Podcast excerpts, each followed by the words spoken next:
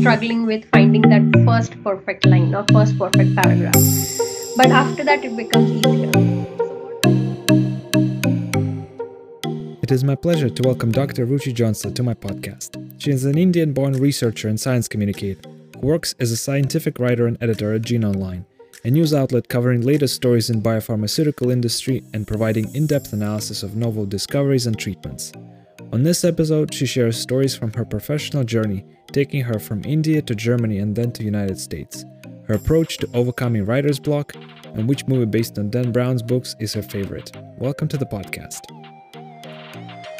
Thank you so much for taking the time to be here today. This is this is such an honor to have you. Finally, it's been um, it's it's been a while since since we originally wanted to do this podcast, and I don't want to make it a secret. We only briefly spoke previously, and this is our first face-to-face interaction or face to computer to face, which is how everything is done these days. So, uh, what I like to do in the beginning, I always ask my uh, my um, guests for some video or or like a video recommendation.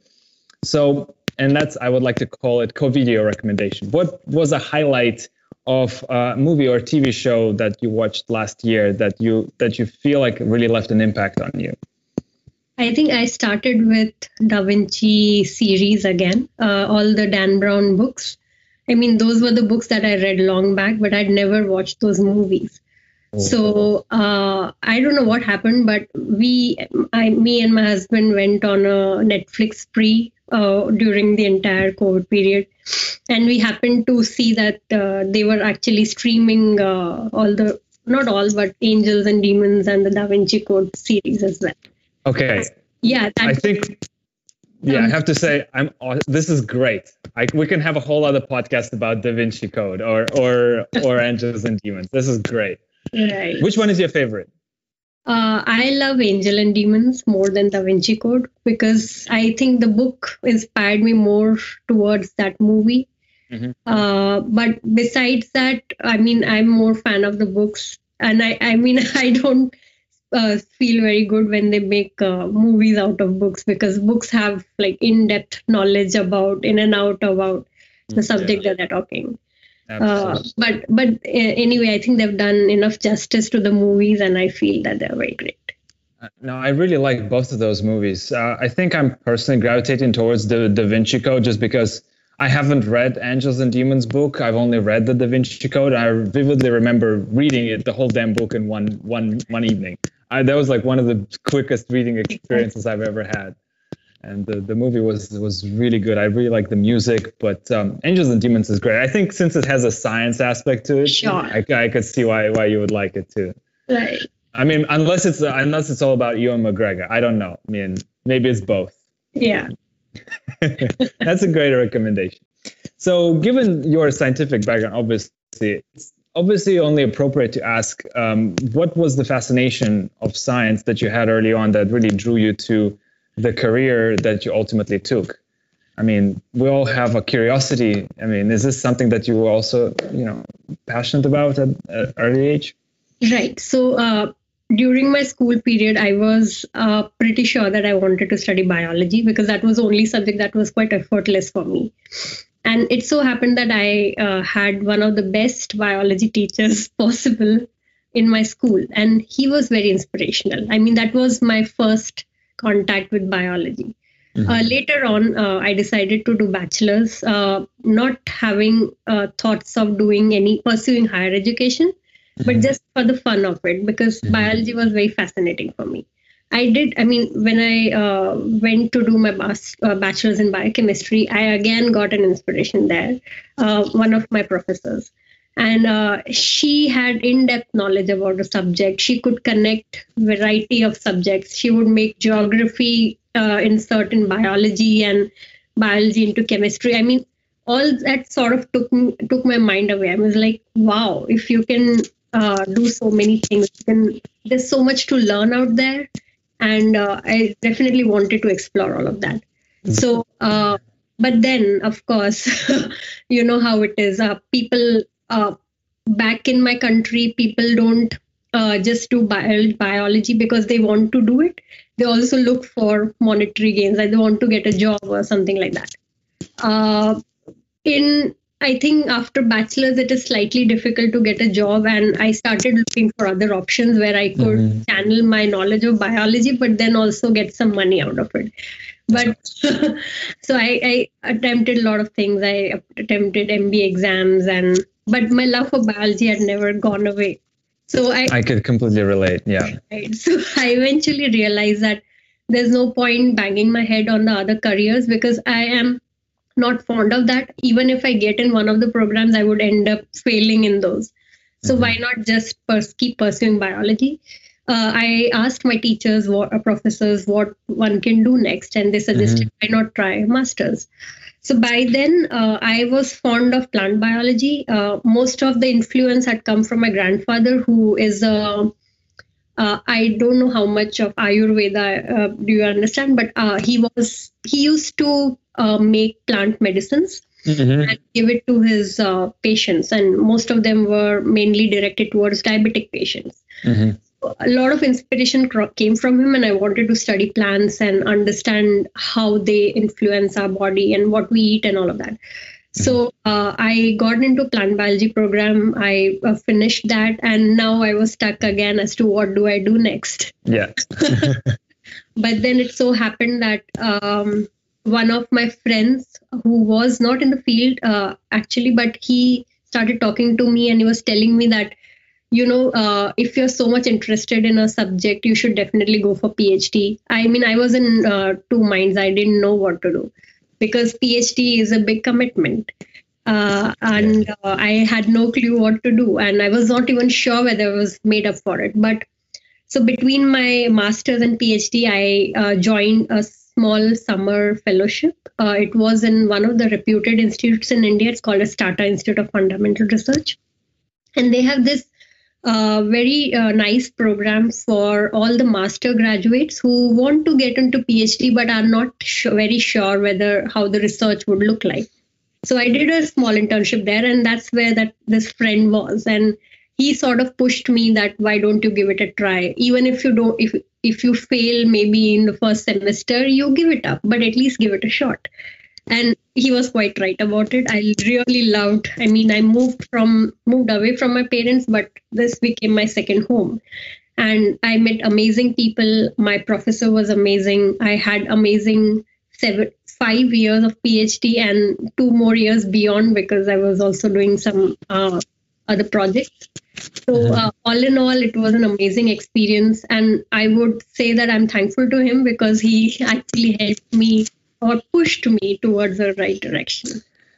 So it's funny you you started by, by saying you really got fascinated with biology. It's it's really important to have mentors and teachers and professors that really just ignite that spark of, of curiosity and just imagination in a subject.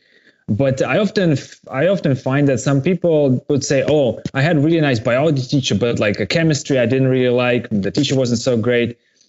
And uh, in my personal uh, experience, I had really good teachers for both biology and chemistry. Mm. What do you think about chemists? What do you think about chemistry? Was that also a, a good experience for you, or that actually wasn't the case, and you were just mostly uh, fortunate to have biology teachers that were inspiring? No, you? no, I actually loved chemistry as well, and um, partly it was because of my school teacher, but mm-hmm. then we uh, so in India, you also prepare for engineering and medical exams simultaneously when you are in your higher edu- I mean, in your uh, sophomore. Oh, mm-hmm. I don't know. It's called as. I mean, these are the final years of the school. Mm-hmm. And uh, so I started uh, taking one of these coaching classes where I happened to meet a chemistry teacher, and he mm-hmm. was amazing. So uh, I personally love organic chemistry, but I'm not very fond of uh, inorganic and physical chemistries. But these are this is one subject that he made so simple for me, and I I mean I still love that uh, subject so much just because of. That's that's really good. Um, I would say that science and doing I, I always struggled with uh, being in love with science, but what I've ten, ten, uh, really realized over the course of doing PhD myself is I'm not that good of a researcher in some ways. So doing loving science and doing research, in my humble view, is very different things. Are you of the same mind, like, or you actually you do love the research aspect of it as well as you love science? or you kind of just want to stay clear of the research if you could? Right. I love research. Great. the day I uh, I did a dissertation thesis, so my master's thesis was in a research lab, and uh, I really fell in love with the research part. Before that, mm. uh, we had we used to do these small experiments here and there, mm. but never got a feel of owning a project, which happened only during masters. And there, there, I actually got to think, troubleshoot. Uh, I mean, it was not an easy project, but mm. uh, it so happened that I learned so many things on the way just because the project was difficult. I had to do everything from scratch I made my reagents from scratch. I um, grew my plants, and everything was new for me, yet exciting. And that was uh, another reason. I mean, not just the person who pushed me towards the PhD program, but also my own uh, inclination towards doing research mm-hmm. or working on bench or uh, doing experiments. Do you feel like you could, if you had to do it all over again, would you say that there were like some part of your overall uh, educational experience that could have been shorter? Because I mean, it, it is a really long commitment bachelor's, master's, PhD, obviously some work during high school. Like that's almost, I think, if I were, my math is right, is over a decade of, of your time, of your life that has been dedicated to that. Is there any part of it that you feel like in retrospect, oh, you wish it was kind of a little bit shorter or maybe longer? Uh, I guess my PhD could have been shorter mm-hmm. um, because a lot of time, uh, again, I, so it has been, I mean, such things has happened that uh, every time I picked up a project, it was more of an exploratory project. Yeah. And so it ended up taking a lot of my time. Uh, the only thing that I want to change about that is um, maybe if I could have uh, done the project with uh, two or three more students, mm-hmm. it would have helped me do it faster. But I don't regret it so much because in the process, I learned so much. Mm-hmm. Uh, I got to collaborate with um, one of the topmost mental institutions, uh, I mean, neuro- neurological and mental institutions in India. Mm-hmm. Uh, I met some amazing scientists who are working with uh, uh, electron, I mean, human samples. They're studying human samples uh, but mostly by imaging. And that uh, that was one of my that was one way i got to learn transmission electron microscopy. And there are very few people who get to do that. So uh, i would say i did all of that and that took a little bit of time but then i think it's okay because i got to learn a lot in the end so you now uh, you were finished your phd you had such a long time getting there you're in love with research why stop there? Why not pursue, let's say, uh, like a full-blown academic career, like become a professor? What what was the one thing that says no, I don't want to do that? Or maybe you still do. I'm not sure. That's why I'm asking the question. So I think uh, the life of a PI or a principal investigator is quite tough in a way. Uh, I don't know if I am made up for that uh, because you have to juggle a lot of things together. You have to write the grants, get the papers out, get the money for the lab. I felt that the entire process was little tiring and little stressful, and I am a kind of person I who don't who doesn't like to take stress. But I really love doing bench work and uh, exploring things, getting new projects, and working on that. So that aspect I really love but then there's other aspect of being a professor that i don't love so much. And hence i never wanted to get into a full blown academic career. But if somebody tells me that i just need to do workbench work role uh, a bench role then i am up for it. That's that's that's interesting. Um, because the reason also why I'm asking is in as far as I know in India, becoming a tenure professor you're set. You're set for life. You, you don't really have to worry about too much stress because you don't you don't really get kicked out as far as i know right? It's very secure position. So that's interesting you say you, you didn't want some of that because of the stress. I mean do you feel like that uh, that kind of job security that you have as a pi in india is wasn't enough? Wouldn't wouldn't have been enough for you? Uh, no not really. So more than job security for me uh, the passion in working is more important or the effortlessness in working is more important if i have to put I mean, I, I love uh, doing new things. I've done that, and I don't mind putting effort in exploring new things. But mm-hmm. there are some aspects of that that are just too tiring to deal with, mm-hmm. and I I know that I don't want to. I mean, I don't want to spend next 20, 30 years of my life just uh, fighting against the administration or uh, fetching money for my project. So if somebody can just get me the money, I can do tremendous. I mean, research. But okay, that's fair. Getting the that's, money is a tough part. That's fair. And just, I guess, maybe sticking on on on the subject of being, you know, uh, being a professor in India. Because I just out of my curiosity, do you know like what's the you know these these days this year last year there's a lot of emphasis on you know having the diversity in in academia in science. Mm-hmm. do you know what's the, maybe the current situation in india as far as the faculty diversity? Um, maybe you can shed some light on that if if you know something about it. Uh, diversity in terms of? Um, in terms of like let's say what's the percentage of female faculty versus male faculty in scientific in in in, in STEM careers basically uh, so if you would have asked me this question 10 years back, I would definitely say that female to male ratio was very, very dif- different. I mean, uh, uh, male faculties were getting more chance as compared to female faculties. But then again, I don't know if how many female faculties were applying for those positions.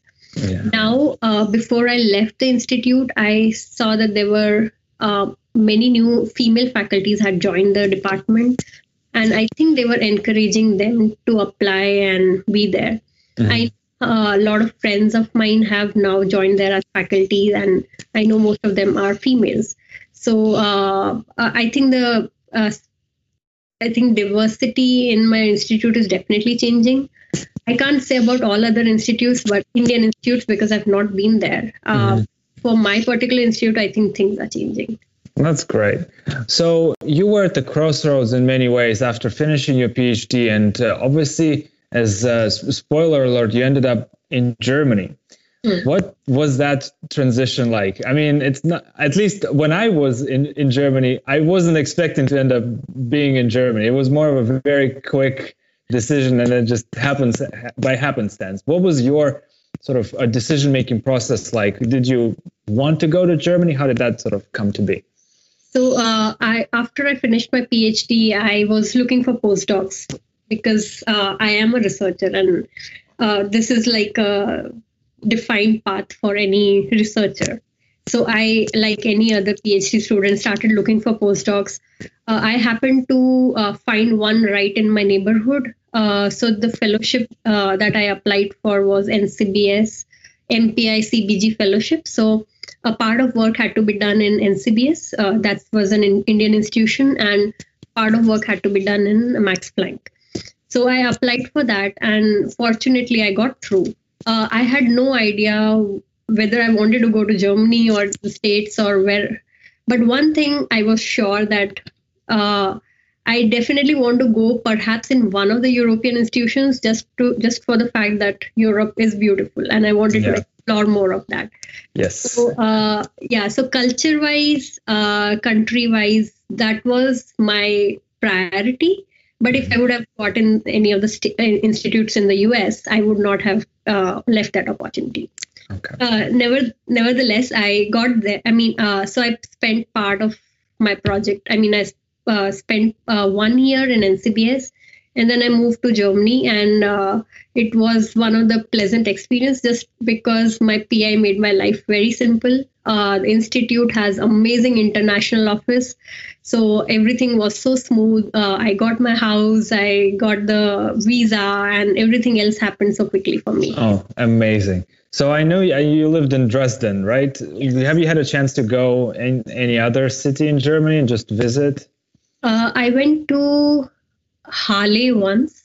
Mm-hmm. Uh, that was for a conference. But then I uh, Prague is just two hours away from there, and I definitely wanted to see Prague at least once. I went to Prague. I went to Krakow. Uh, wanted to go to Greece, but didn't happen. Uh, so yeah, those were the countries that I went. I mean, I I have to confess, at least part portion of my Instagram feed is filled with pictures of of German towns right now, and I look very fondly on some of that European German architecture with really good memories. I mean, I'm curious. I mean, Dresden is, is in the East Germany. I wonder, uh, do you what what was there any indication of like its former Soviet like life in, as far as the architecture or maybe people? What what do you think? So uh, I would tell you that before I went, before I landed there, uh, a lot of people warned me, warned me that you are going to a region which used to be, which used to have uh, weird history. I mean, it had yeah. weird history. I had no clue about that when I landed there. But uh, the day I came there, uh, things were very easy for me but i started making friends. And those some of those friends would tell me encounters of things that happened to them. A uh, few of them were muslims. Mm-hmm. and um, uh, they unfortunately happened to encounter people who would shout at them and tell them to go back and all of that. None of that happened with me fortunately. Mm-hmm. uh, and the reason that did not happen because I had one of the best house, uh, I mean, house owners. Uh, so I rented an apartment, but that apartment was uh, in a house of uh, the landlords. Mm-hmm. And they, those were one of the best people I've met. They made, made mm-hmm. me feel like at home. Mm-hmm. Uh, they gave me food once in a while. I mean, uh, it's not that they gave me every day, but uh, they would invite me for German dinners. They would invite me when their friends would come over. Uh, we had Christmas parties together. There's apparently a festival that happens uh, sometime in September or November. Uh, Oktoberfest? No, no, not the Oktoberfest. uh, so it's a, it's a very specific fest. It, so uh, my house, uh, our house was on the banks of River Elbe mm-hmm. and uh, it's called as Elbfest.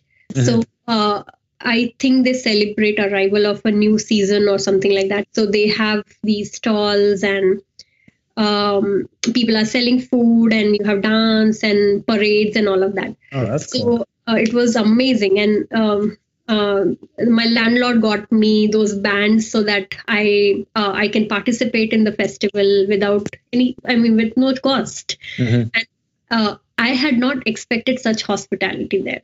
Uh, because of all the things people told me before, I expected completely opposite. Yet, uh, I had one of the amazing experiences. That is but, amazing. Right. So, this was not just my landlord, but my PI as well. She would invite us to our home, cook food for us, and share uh, her stories. I mean, it was fun did you have to learn a bit of German when when when you came, bef- either before or during your stay there? Because it was definitely, in my experience, I spent uh, about two and a half years, almost three years over there, and it, even though I was in an international program, like but my bachelor program was in English, lots of German students spoke English. But I've often encountered the situations where they would, when we would go to a pub or a bar, and they would just be speaking German for for the majority of the time and i would be just there like nodding like as if i understand things. Was this something that you've experienced too or actually it was it, it wasn't the case?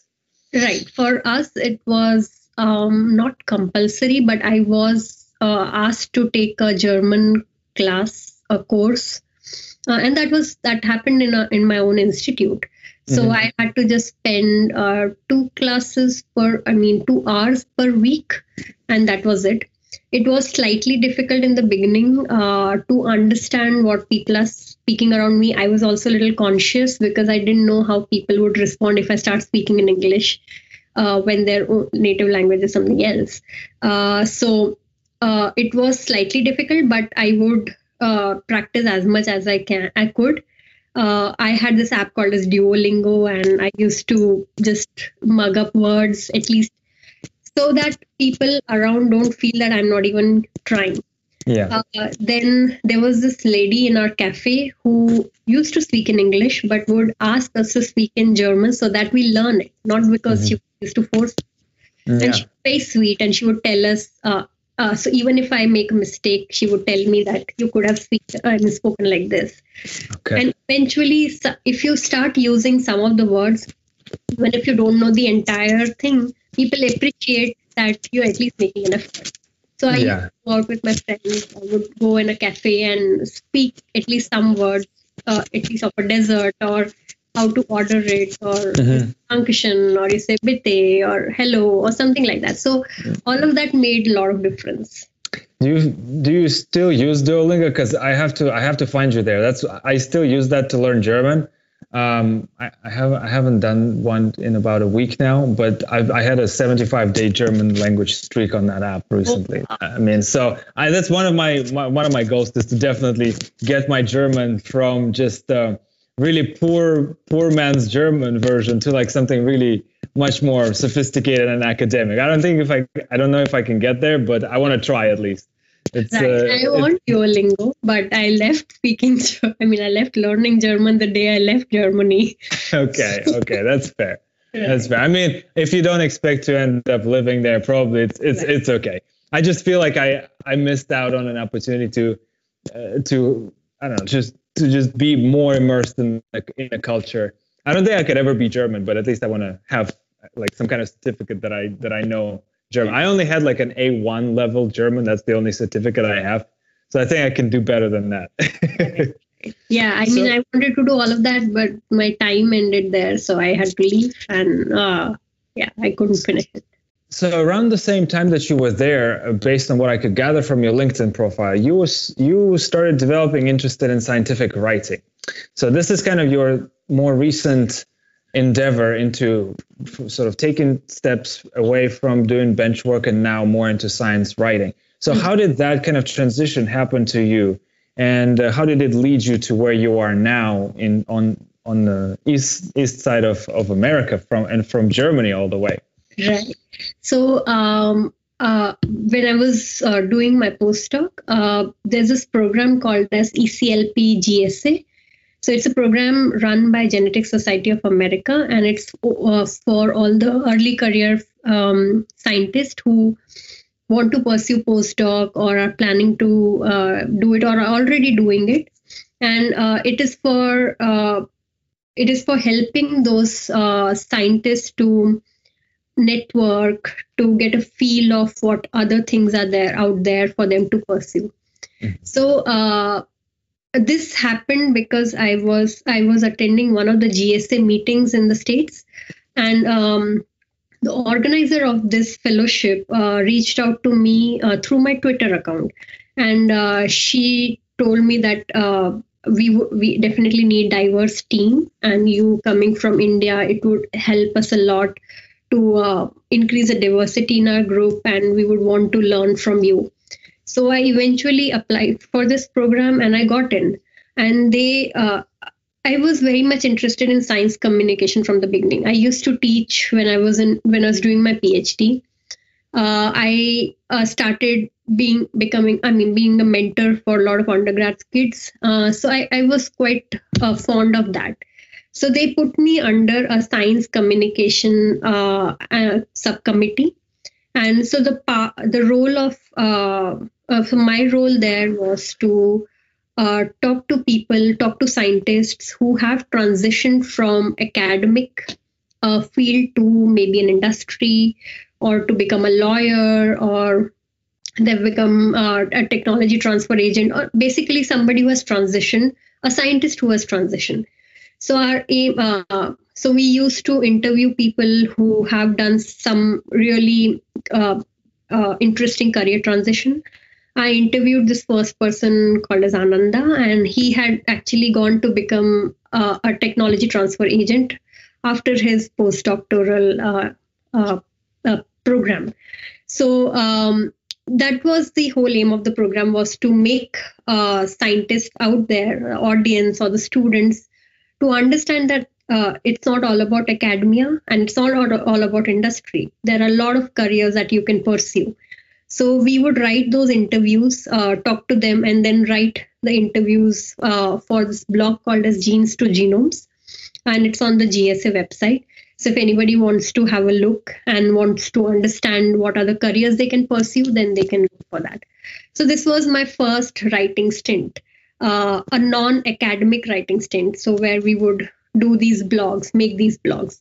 And I sort of uh, started loving that. as like, this is uh, not uh, primarily academic. I don't have to write publications, so I don't have to use jargons. And uh, it is i have to use very simple language make a story this is what i used to do even when i was used when i used to teach my students like make mm-hmm. a story and teach them so i really i felt in i fell in love with that sub, with uh, writing and uh, really enjoyed that and then when i came to boston i uh, talked to rajneesh and he knew that i like writing so he approached to me uh, maybe last to last year and then we started working on different pieces.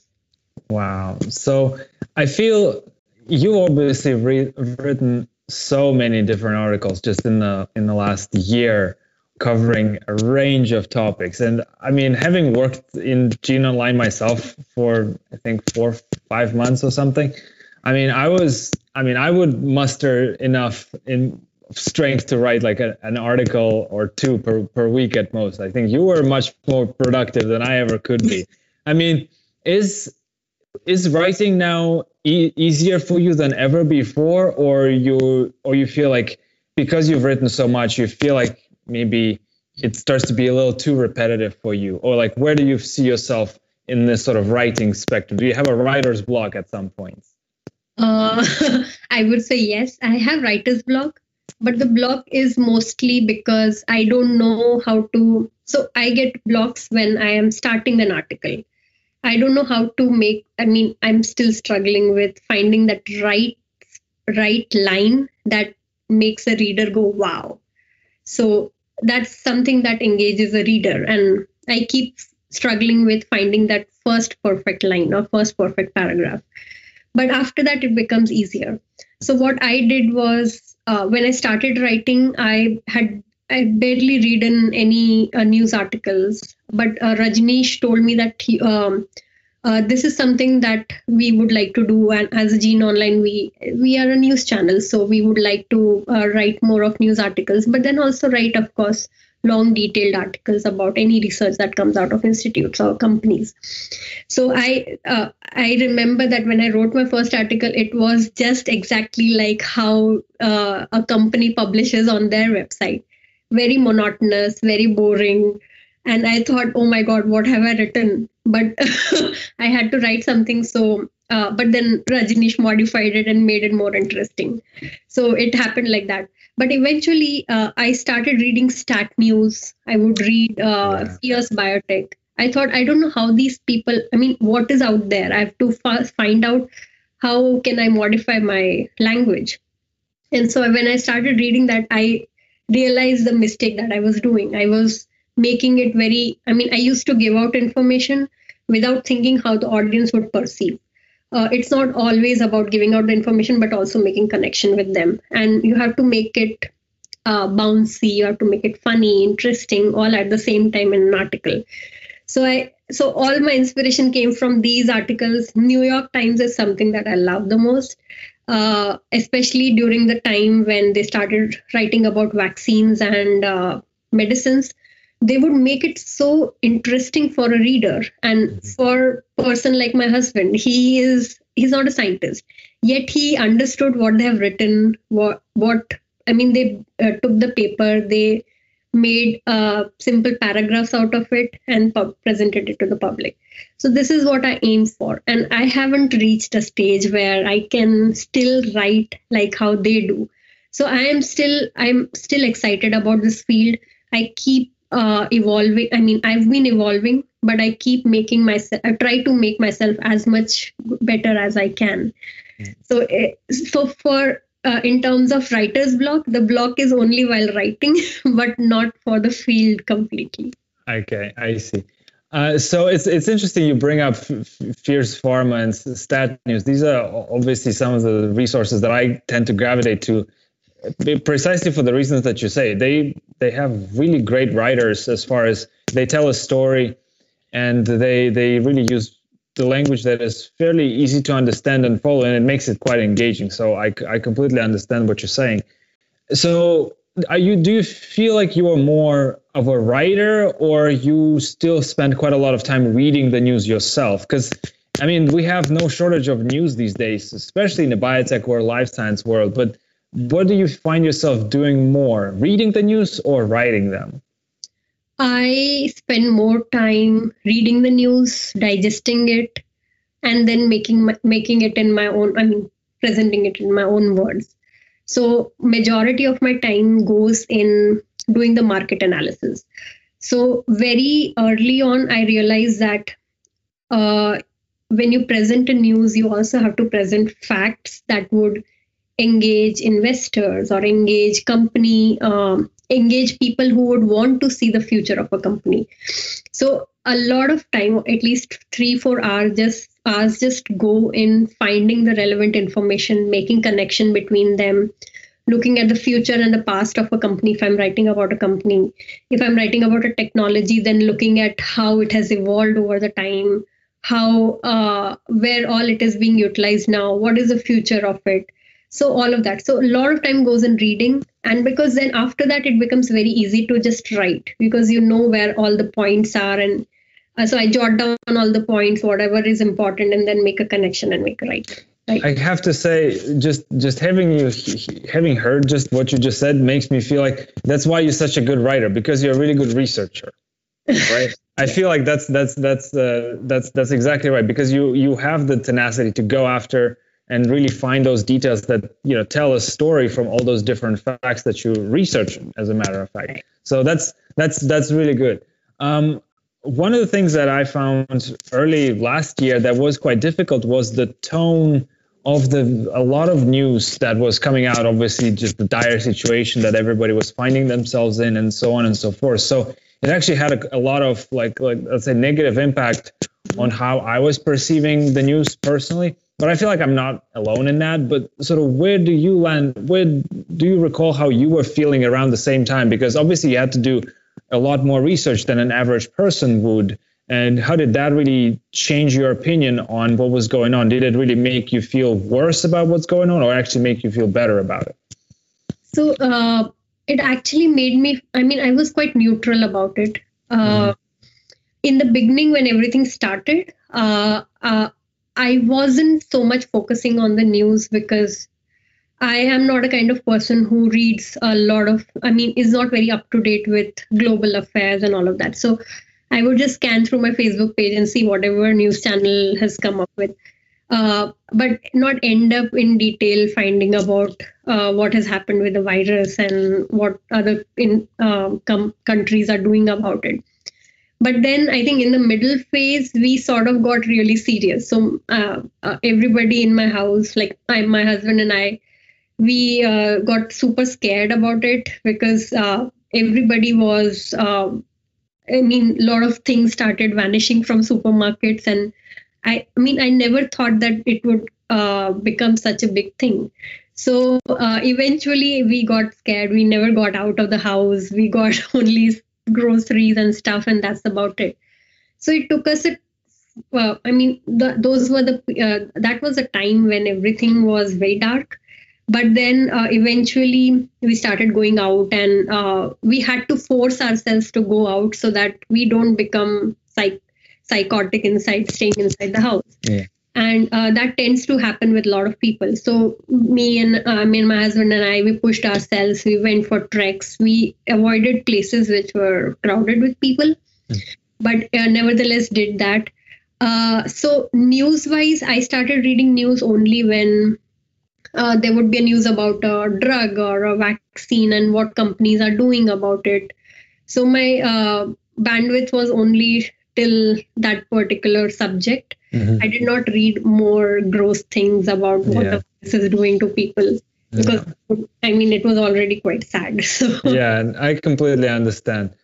Uh, one of the things that really got a lot of attention in the, in the last year and the beginning of this year too is the impact that news and let's say social media has on a lot of the, a lot of the company's finances actually which is a bit of a pivot from let's say just writing the just writing our news articles. But one of the things that i was paying started paying more close attention to are the press releases from biotech companies like pfizer for example. And i'm, I'm not singling them out. It's a lot of companies are somewhat i would say guilty of that that they would just push out a press release about the latest uh, data from their clinical trial, which generates so much buzz mm. which works like a broken telephone, and that has like huge waves on the stock market and just in the public's perception of how the company is doing.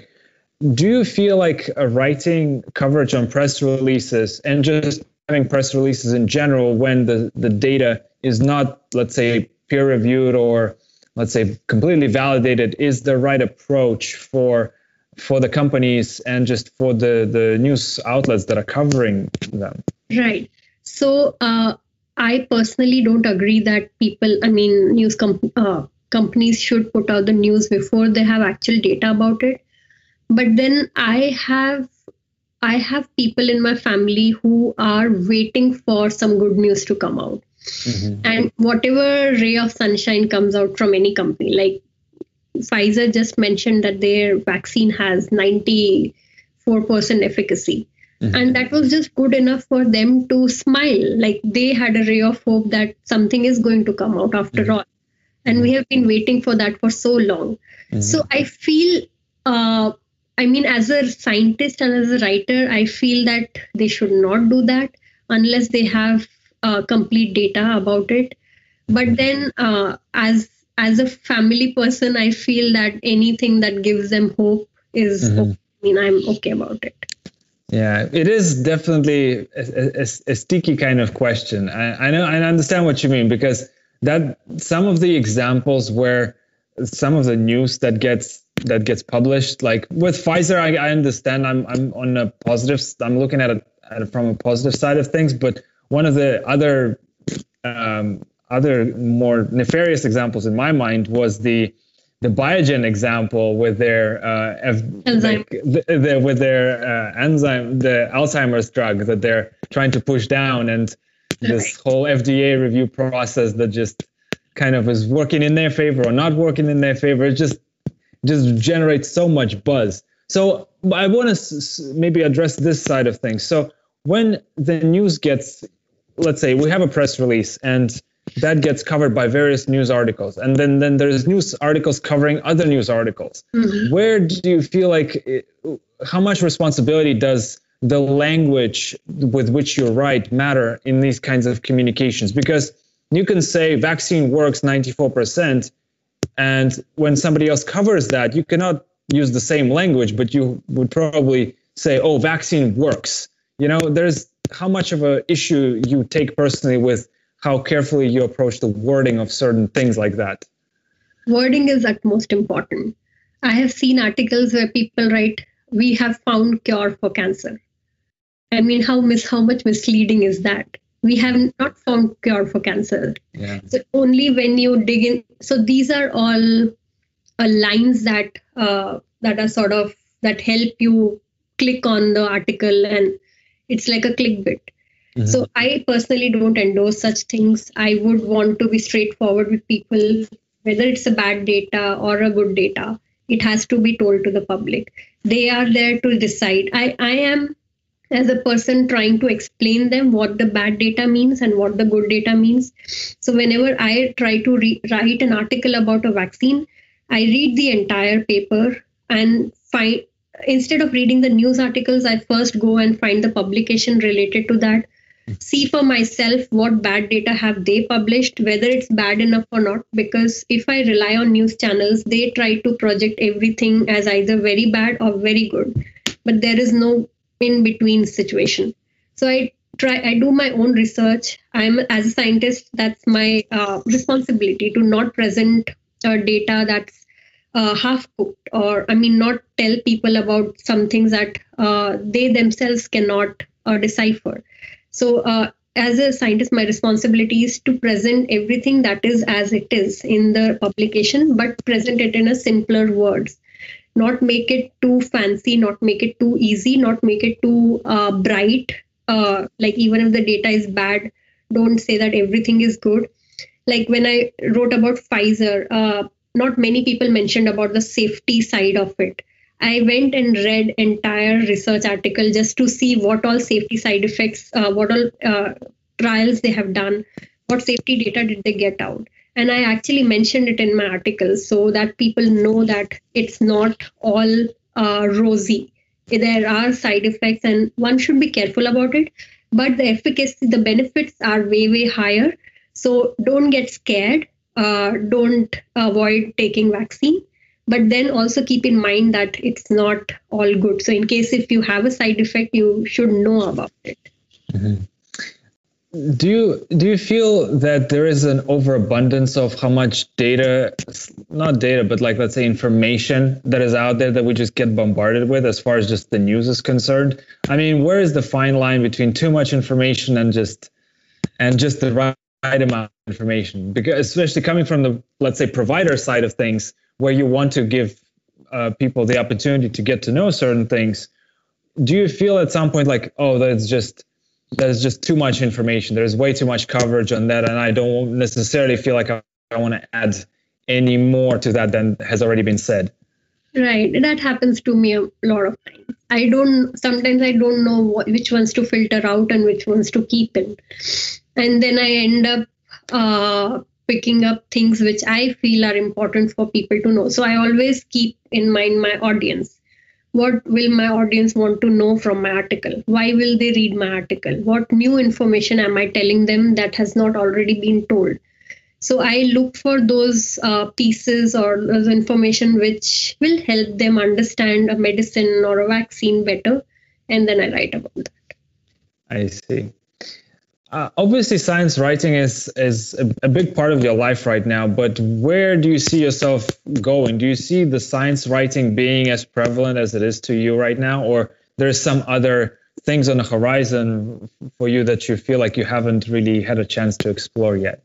Uh, there are many things. I mean, bench work is definitely something that I'm looking forward to. Uh, I that is one. I mean, everything right now is at equal priority. Uh, there is nothing at high priority right now, but uh, I am also looking forward to a lot of, I mean, something related to teaching because that is something that I've been doing before, communicating science. Uh, so I definitely want to explore that arena where I can teach maybe college students or get into programs where I get an opportunity to communicate science either uh, writing wise or by speaking or making programs or diagrams or something like that. Mm-hmm. that is one aspect that I've been looking for.